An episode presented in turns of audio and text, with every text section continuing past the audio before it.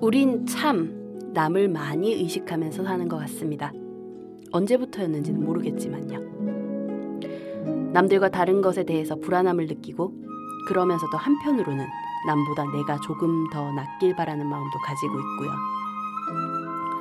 하지만 남과 비교를 시작함과 동시에 내 마음 한구석에서 괴로움과 아픔이 자라나는 것을 모르고 있는 사람들도 많습니다. 살면서 아예 경쟁을 하지 않을 수는 없지만 그래도 너무 남을 의식하며 살지는 말자고요. 남보다는 내가 더 중요하니까요.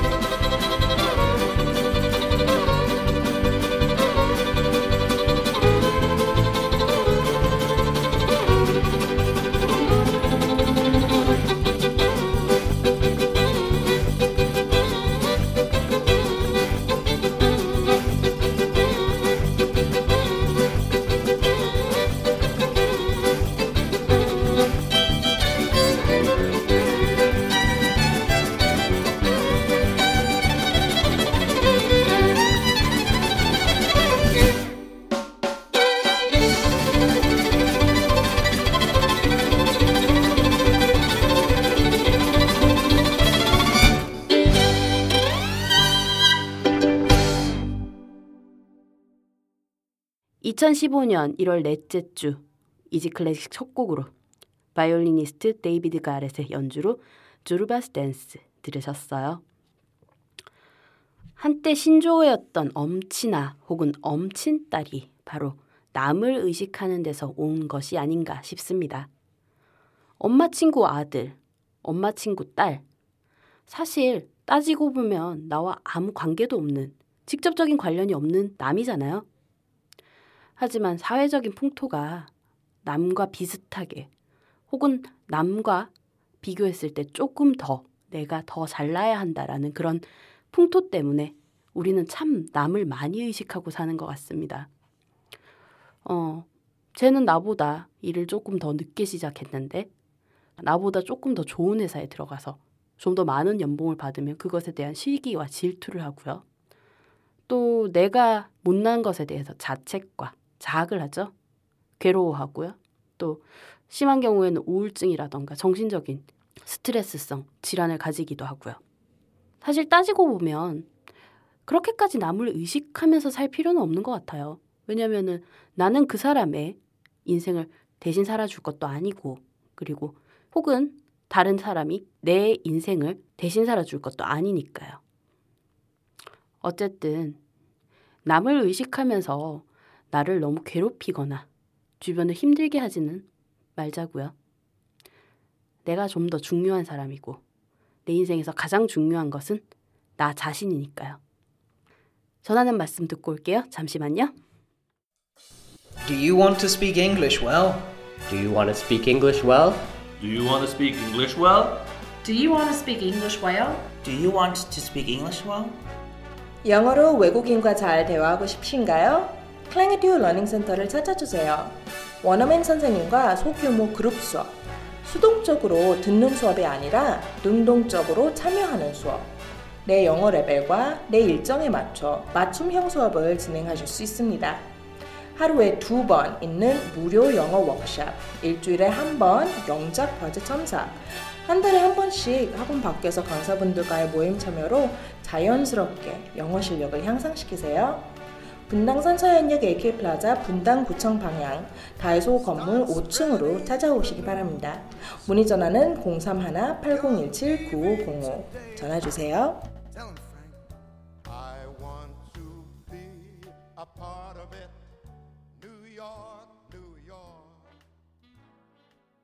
지피지기면 백전백승. 취업도 사랑도 우정도 효도도 성공은 모두 나를 아는 데서부터 시작되죠. 넌 어느 별에서 왔니? 실용심리학 소설 어느 별에서 왔니에 김연경 작가가 알려주는 내 영혼의 지도 읽기. 우리 아이는? 우리 남편은? 아, 내 남자친구는? 무엇보다 나는 왜? 알고 싶니? 그렇다면 들어봐. 팟캐스트 어느 별에서 왔니? 김연경 작가의 애니어그램 성격 유형 이야기. 팟빵, 아이튠스, 아이블로그, 몽팟에서 어느 별에서 왔니를 검색하세요. 매주 월요일에 업데이트됩니다.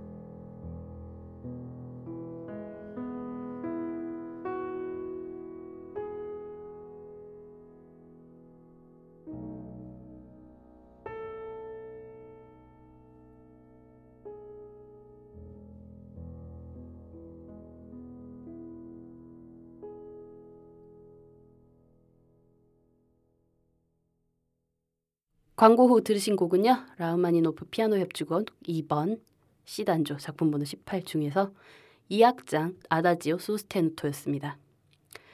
마이클 프란시스의 지휘, 피아니스트 발렌티나 리시차와 런던 심포니 오케스트라의 연주로 함께 하셨어요.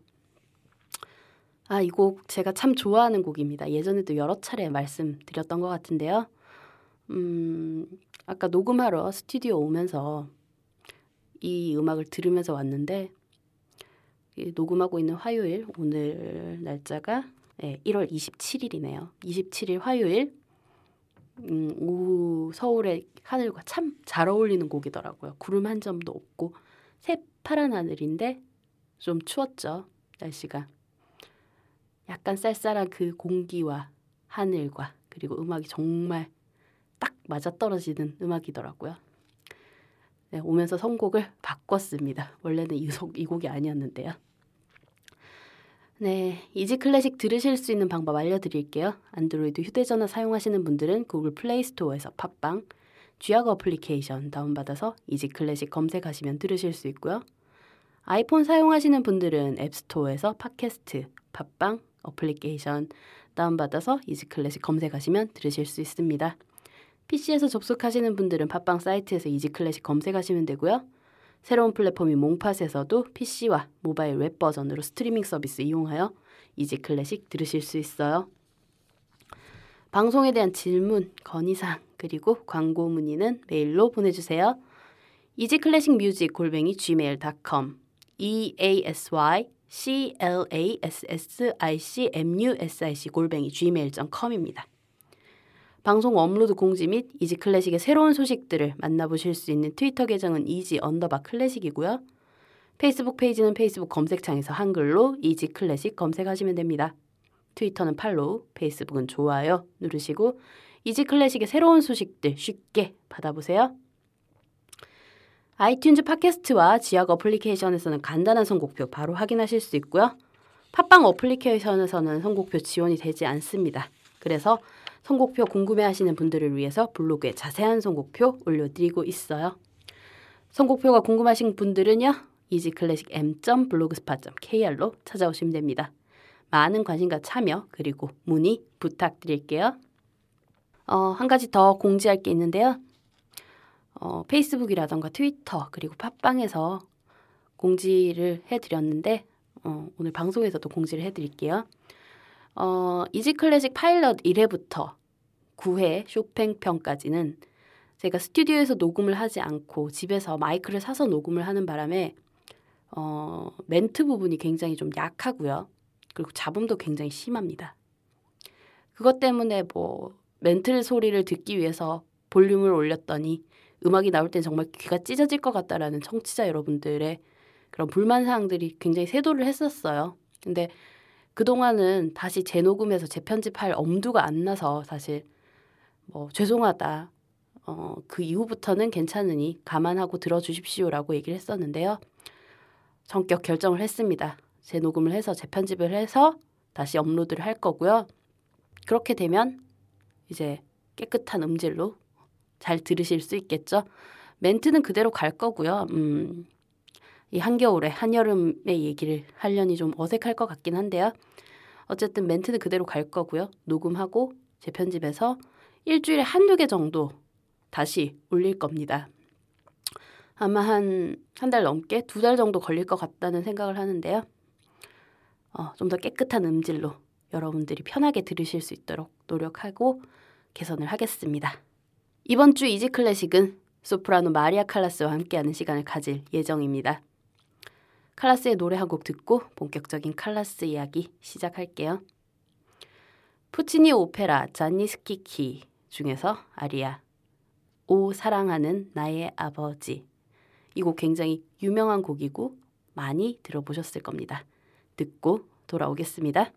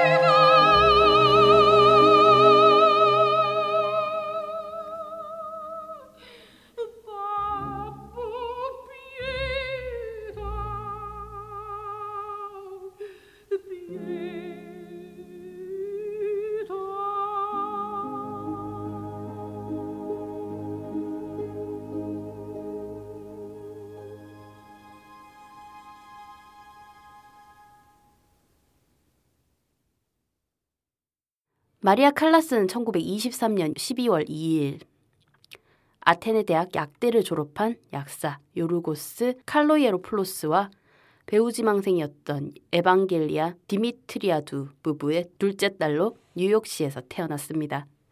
그녀의 본명은 마리아 칼로예로플로스였지만 발음을 쉽게 하기 위해서 영어식인 칼라스로 줄여서 사용했고요. 그의 부모는 양가 집안의 반대를 피할 겸 생계를 위해서 미국으로 건너온 그리스인 이민자들이었습니다. 아버지 요르고스는 노동자를 전전하다가 마리아가 태어날 무렵 약사 면허를 취득하고 뉴욕에 약국을 오픈합니다. 그녀의 아버지는 마리아가 어머니 뱃속에 있을 때 태어날 아이가 아들이었으면 하고 바랐기 때문에 그녀가 태어났을 때 딸이어서 무척 실망했다고 합니다. 그리고 어렸을 때부터 뚱뚱한 체구와 고도의 근시 때문에 날씬한 언니와 비교되며 부모의 사랑을 충분히 받지 못했다고 하네요.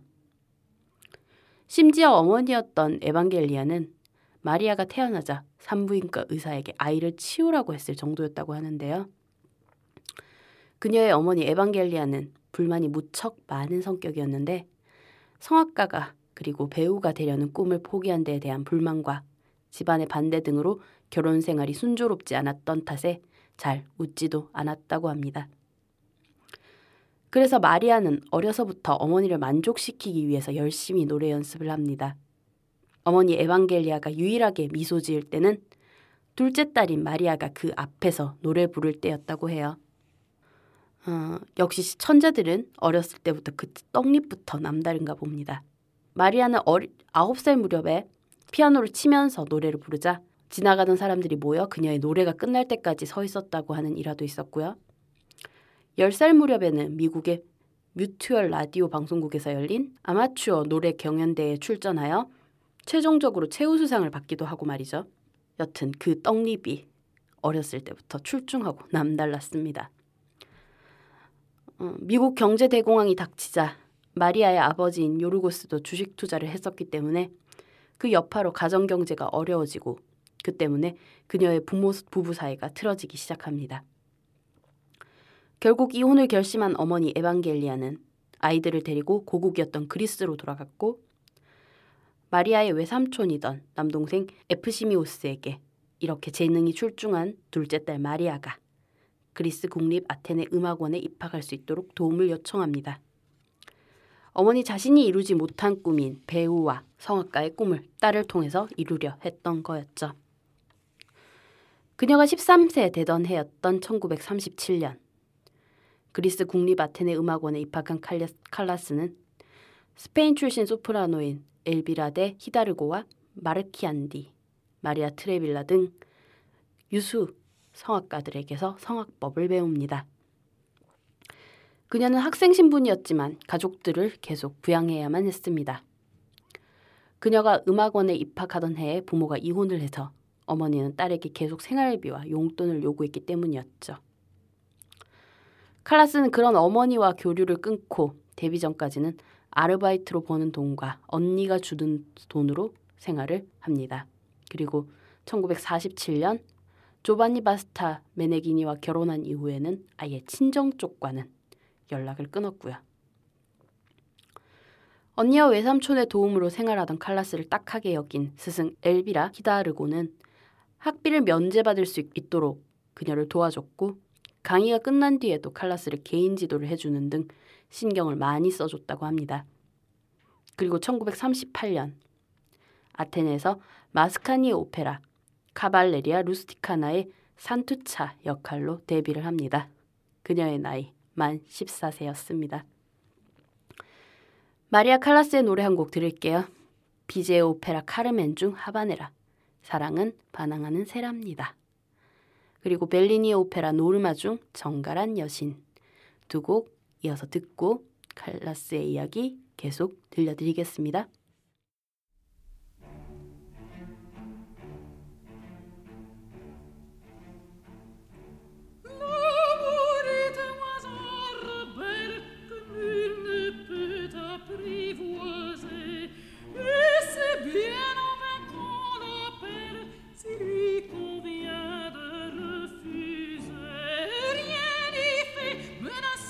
Prière, ne parle bien, autre se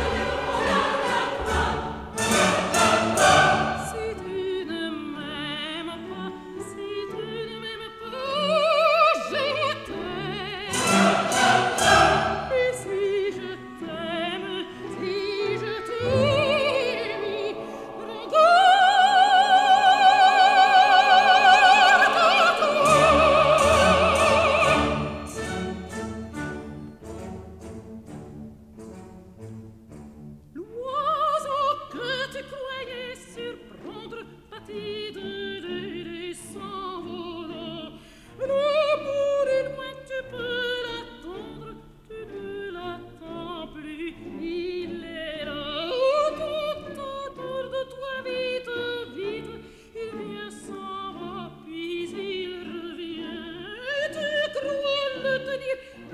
jamais connu de loin, c'est la même page.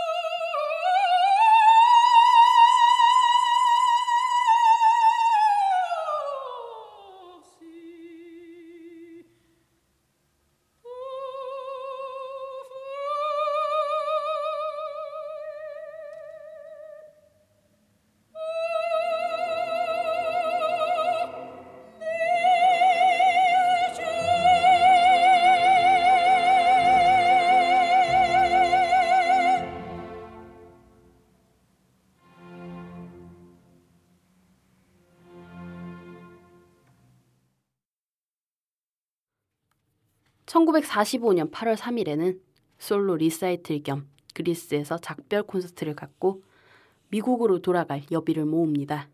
그리고 미국으로 돌아와서 아버지 요르고스와 함께 생활합니다. 오페라에서 단역을 전전하면서 말이죠. 그해 메트로폴리탄 오페라단에 지원했지만 주목을 받지도 못했고 구십오 킬로그램의 거구를 지적받자 다시 다이어트를 시작해서 감량에 성공합니다. 약 삼십 킬로그램 정도를 감량했다고 하네요. 그녀의 회고에 의하면 영화 로마의 휴일의 주연이었던 오드리 헵번의 미모에 반한 것이 다이어트의 계기가 되었다고 하는데요. 예나 지금이나 여자는 다이어트를 해야 하나 봅니다. 평생 숙제네요, 정말. 천구백사십육 년 메트로폴리탄 오페라단의 단장 에드워드 존스는 칼라스의 노래를 듣고 매료되었고 사십육 사십칠 년 시즌 프로그램 중 베토벤의 피델리오와 푸치니의 나비 부인의 주연 역을 칼라스에게 제안하지만 그녀는 거절합니다. 피델리오를 영어로 부르는 것도 싫었지만 팔십일 킬로그램의 체중으로 십오 세 갸냘픈 여자 역할을 하기 싫었기 때문에 거절했다고 하네요. 같은 해 시카고 오페라단의 단장 바가로치로부터 시카고 오페라단을 되살리려는 프로젝트 제안을 받아 오페라 투란도트의 주연 역할을 맡을 뻔했지만 사십칠 년 일월 공연을 며칠 남기고 후원사였던 시카고 컴퍼니의 파산으로 공연이 무산되는 등 칼라스의 미국 활동 초반기는 순조롭지만은 않았습니다. 오히려 어려웠죠. 하지만 시카고 컴퍼니와의 인연으로 시카고 컴퍼니사의 직원이자 이탈리아 베이스 가수였던 니콜라 로시 레미니의 소개로 베로나 오페라 페스티벌 예술감독인 조반니 체나텔로를 소개받았고 체나텔로는 칼라스의 노래에 반해 이탈리아 작곡가인 아밀카레 폰키엘레의 오페라 라 조콘타의 주연으로 그녀를 캐스팅합니다. 그러자 칼라스는 오페라 가수의 꿈을 포기하라는 주변의 충고를 받아들이지 않고 이탈리아로 떠났습니다. 사십칠 년 칠월 베로나의 음악제에서 폰키엘리의 라 조콘다의 타이틀로를 불렀고 팔월에는 베로나의 아레나에서 라 조콘다를 불러 이탈리아에서 먼저 인정받게 됩니다. 공연은 성공적이었지만 개인적으로는 큰 인상을 남기지는 못했지만요. 그리고 십이월에는 베니스에서 이탈리아어로 상영되는 바그너의 오페라 트리스탄과 이졸데에서 이졸데 역에 캐스팅되었고 바로 또 푸치니 오페라 투란도트의 타이틀롤로 주목받아 재계약을 하게 됩니다. 이 무렵 그녀의 재능을 알아본 조반니 바스타 메네기니를 만나게 되었고 메네기니는 그녀의 후원자가 되어줍니다. 그를 만나기 전 칼라스는 영화감독이었던 루키노 비스콘티와 연애를 잠깐 했지만 얼마 지나지 않아서 결별했고 메네기니는 후원자 겸 매니저 역할도 하면서 그녀와 동거를 하다가 곧 결혼을 하게 됩니다. 그녀보다 스물여덟 살 연상인 남편 메네기니는 아내 칼라스의 음반 출시 비용과 각종 활동 비용을 후원했고 칼라스는 그 덕분에 노래와 오페라, 가극 활동에만 전념할 수 있었습니다.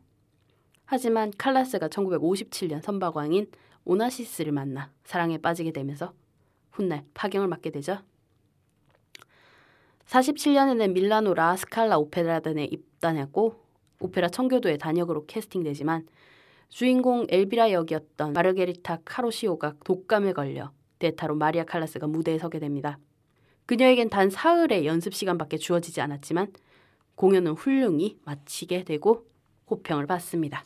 그리고 이어 오페라 아이다의 주연이었던 레나테 테발디가 갑자기 아프게 되어서 칼라스는 또다시 대역으로 투입되었고 이 아이다 공연으로 큰 호평을 받으며 명성을 얻게 됩니다. 이후 그녀는 청교도의 엘비라 역, 아이다의 아이다 역, 토스카의 토스카 역, 노르마, 람메르무어의 루치아 등의 작품에서 주연을 맡으며 호평을 받습니다. 특히 토스카 공연 중에는 그녀가 열연하던 중 가발에 불이 붙었음에도 끝까지 아리아를 부르니라가 잘 알려져 있고요. 천구백사십구 년 사월 이십일일 베로나에서 메네기니와 정식 결혼식을 올린 뒤에는 아르헨티나로 건너가서 부에노스아이레스에서 공연을 가집니다. 이후에는 남편의 도움으로 이 년간 돈 걱정 없이 이탈리아와 프랑스, 독일, 영국 등에서 공연을 가졌고 그해 십일월에는 남편의 지원을 받아 칼라스의 최초 음반이 녹음됩니다. 이탈리아, 프랑스, 독일, 영국 등지에서 활발하게 활동하던 칼라스였지만 이 무렵 그녀는 행복하지만은 않았습니다. 메네기니와 칼라스가 결혼한 직후 칼라스의 어머니 에반겔리아는 내 딸 칼라스라는 책을 출판하여 딸을 인신공격하기 시작했고 방송에도 출연하여 마리아 같은 여자는 진정한 사랑이 무엇인지 모르기 때문에 영원히 행복하지 못할 것이라며 비난하기까지 합니다. 그러자 칼라스는 친정 가족들과 의절해버립니다. 글룩의 오페라 오르페오와 에우리디체 중 에우리디체를 읽고 베르디의 오페라 운명의 힘 중 시니어 평화를 주소서 두 곡 다 마리아 칼라스의 음성으로 듣고 돌아오겠습니다.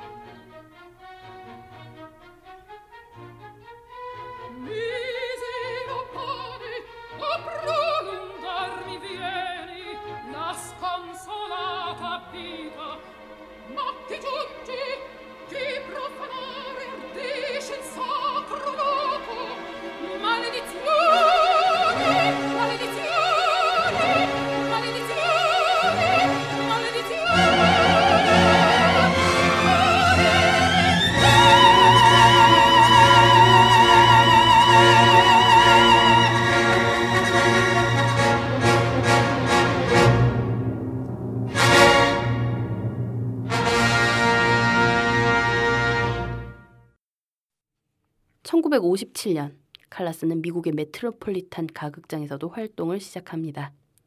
같은 해 사월에는 남편 메네기니와 루키노 비스콘티와 함께 도니제티의 안나 볼레라의 스토리를 읽고 시연을 기획합니다. 시연 후에는 비평가들의 열광적인 호평을 얻었고요. 오십팔 년 일월 이일에는 로마 오페라 극장에서 이탈리아 대통령 조반니 그론키 앞에서 공연을 가졌는데, 당시 그녀의 몸이 좋지 않아 약을 먹고 공연에 들어갔지만 통증과 약기운 때문에 공연 중간에 노래를 그만두어야만 했습니다.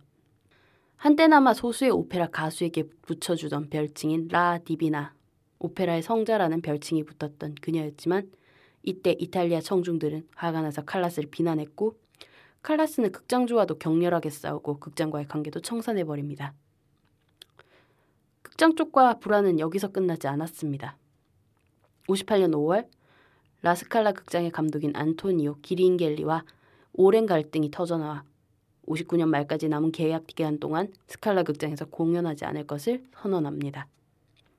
또 오십팔 년 십일월에는 메트로폴리탄 극장의 루돌프 총감독이 오십구 년 시즌에 칼라스를 투입하지 않기로 하고 칼라스에게 해고를 통보해 옵니다.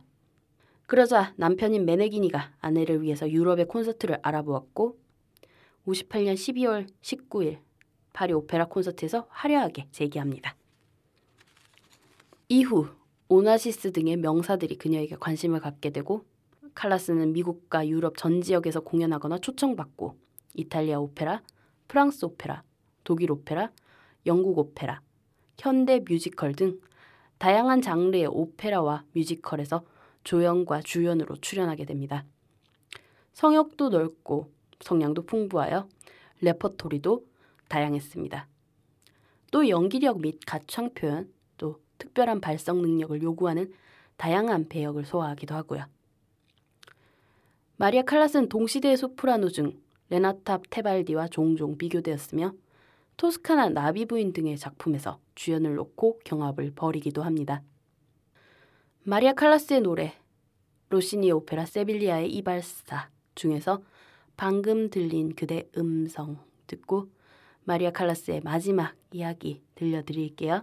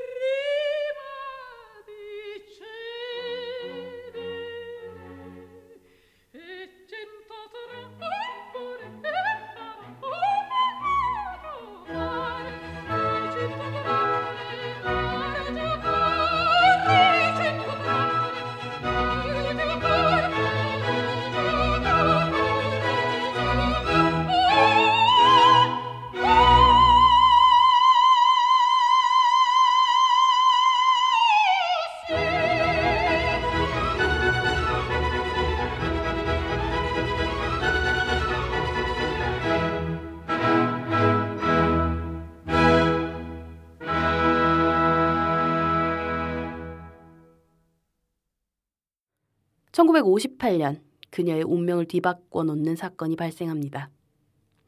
파리 오페라 축제에 초대된 칼라스는 당시 파리 공연 중 그리스의 선박왕이었던 에리스토텔 오나시스를 만나는데, 오나시스는 브이아이피석에서 그의 노래 모습을 지켜보다가 매료됩니다. 이후 오나시스는 끈질기게 칼라스에게 구애하고 결국 칼라스는 오나시스와 함께 파리의 에비뉴 포크로 이주를 합니다. 그녀는 남편 메네기니에게 이혼을 요구했고 이혼 후 오나시스와 결혼하려고 했지만, 오나시스가 육십육 년 십일월 존 에프 케네디의 미망인인 제클린 케네디와 연인이 되고, 칼라스는 이 무렵 오나시스의 아이를 유산하며 그와의 이별 수순이 자연스럽게 진행되었습니다. 그리고 그와 동시에 그녀의 목소리에도 이상이 생겼고, 공연 도중에 혹은 공연 직전에 연이어서 공연을 취소하면서 청중들로부터의 비난이 쇄도합니다. 결국 그녀는 천구백육십오 년 코벤트 가든에서 토스카의 주연인 토스카 역을 끝으로 은퇴를 선언합니다. 천구백육십육 년 미국 시민권을 포기하고 그리스 국적을 취득했지만, 천구백육십팔 년 오나시스와 제클린의 결혼 이후 다시 미국 국적을 회복하고 프랑스로 건너가 은둔합니다. 천구백칠십일 년 영화 메데아에 캐스팅되었고, 그 해부터 다음 해인 칠십이 년까지는 미국 줄리어드 음악 스쿨의 특별 교수로 초빙되어 오페라, 성악을 지도하고 마스터 클래스의 실기 교수로 초빙되어 특별 강의를 갖기도 합니다. 그리고 칠십이 년부터 칠십삼 년까지는 오랜 친구이자 옛 연인이었던 주세페 디 스테파노와 함께 미국과 유럽 순회 공연을 다녀옵니다. 스테파노가 딸의 치료비를 마련하지 못해 전전긍긍하던 것을 알게 된 칼라스는 스테파노 딸의 치료비를 마련하기 위해서 세계 순회 공연을 수락합니다.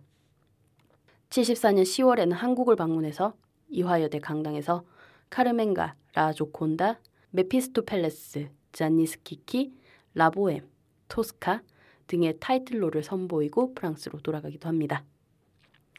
말년에는 우울증과 불면증에 시달렸고 프랑스 파리시 외곽의 허름한 아파트에서 은둔하였으며 천구백칠십육 년 오나시스의 사망 소식을 접했는데 큰 충격을 받았습니다.